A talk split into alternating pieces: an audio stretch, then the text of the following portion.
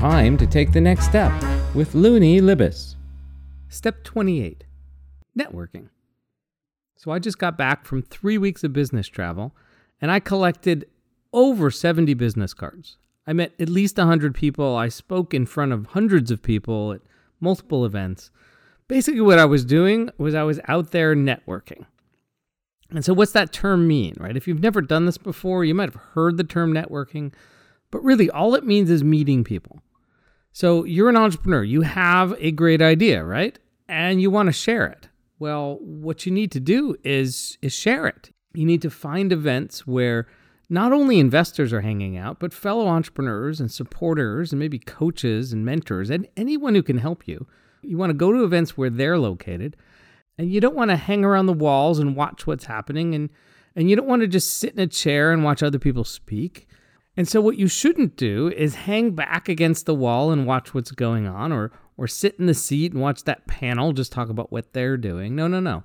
What you need to do is get up, get over to those people you haven't met yet. Don't talk to the people you know. Don't go to an event and talk to the people you already know. Go to an event and talk to the people you don't know pull out your business card, swap business cards with everyone who's willing to swap with you, right? Business cards are cheap. Get out there, share your idea, get some feedback, and see who wants to help you. Now, that's it. That's what networking is about. I'm talking about it in terms of events because I just came back from too many events. I can't even remember how many. And I handed out at least 100 of my business cards. I got back 70 or 80 of other people's business cards. And then the next step is, is what do you do with all this information? What do you do with all these business cards? How do you keep track of the people that you're meeting? Well, you have to keep track. You can't expect to keep these, these conversations in your head. No, no, no, no, no. What you have to do is create a database of everyone that you are meeting.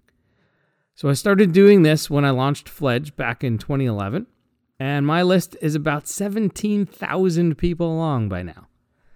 And that sounds crazy, but that's what it is. All right, so I keep track in an Excel spreadsheet. There's plenty of online tools, some of them free, that will let you do what's called CRM, right? Customer Relationship Management. But I don't do that. I don't use any of these fancy tools. I just use an Excel spreadsheet. And I do this in just a few columns.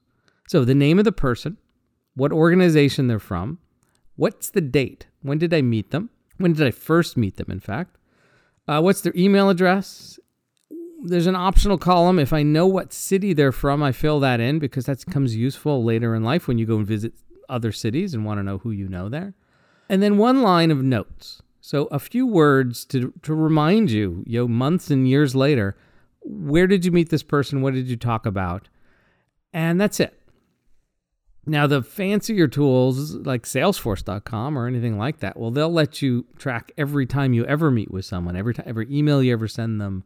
That would be lovely to have if it were free and simple to create, but it's not. So I just keep track of what date did I meet them the first time, and I let my email program keep track of all the emails I've I've sent back and forth, and my calendar to keep track of every time I've met them in person. No, no, my my database just keeps track of when I first met them. And that has been incredibly useful over the years when three, four, five, six years later, someone reaches out to me again.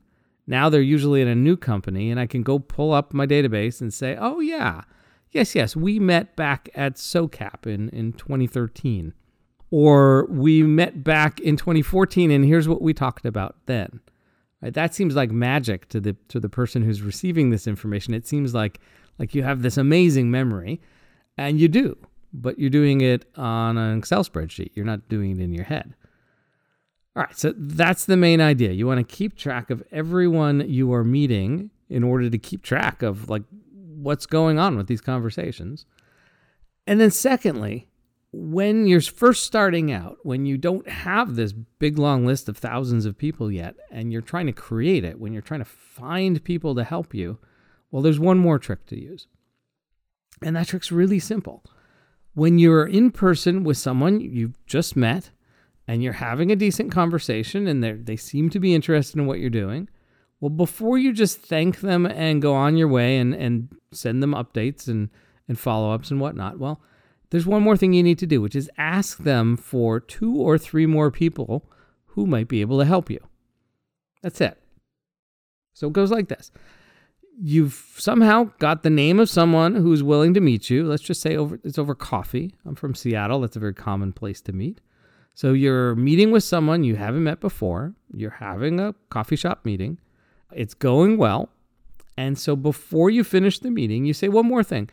Can you please give me two or three or more names of people who you think might be interested in what I'm doing, who, who might be able to help me or invest in me or or just guide me on my way? And you know what? More often than not, people will give you this information. People like to help people. And one way they can do that that doesn't cost them much, it just costs them a little bit of social capital, not not physical capital, not money, but social capital is to simply introduce you to someone else who might be of, of use. And if you have a meeting and you get two names of two people you've never met before, if one of them is willing to meet you, well then this this perpetuates. And if two of people are willing to meet you, well, then this grows exponentially. And this is what I did when I started Fledge back in 2011. It's in fact what I did back in 2011 to figure out that I was going to do Fledge in the first place.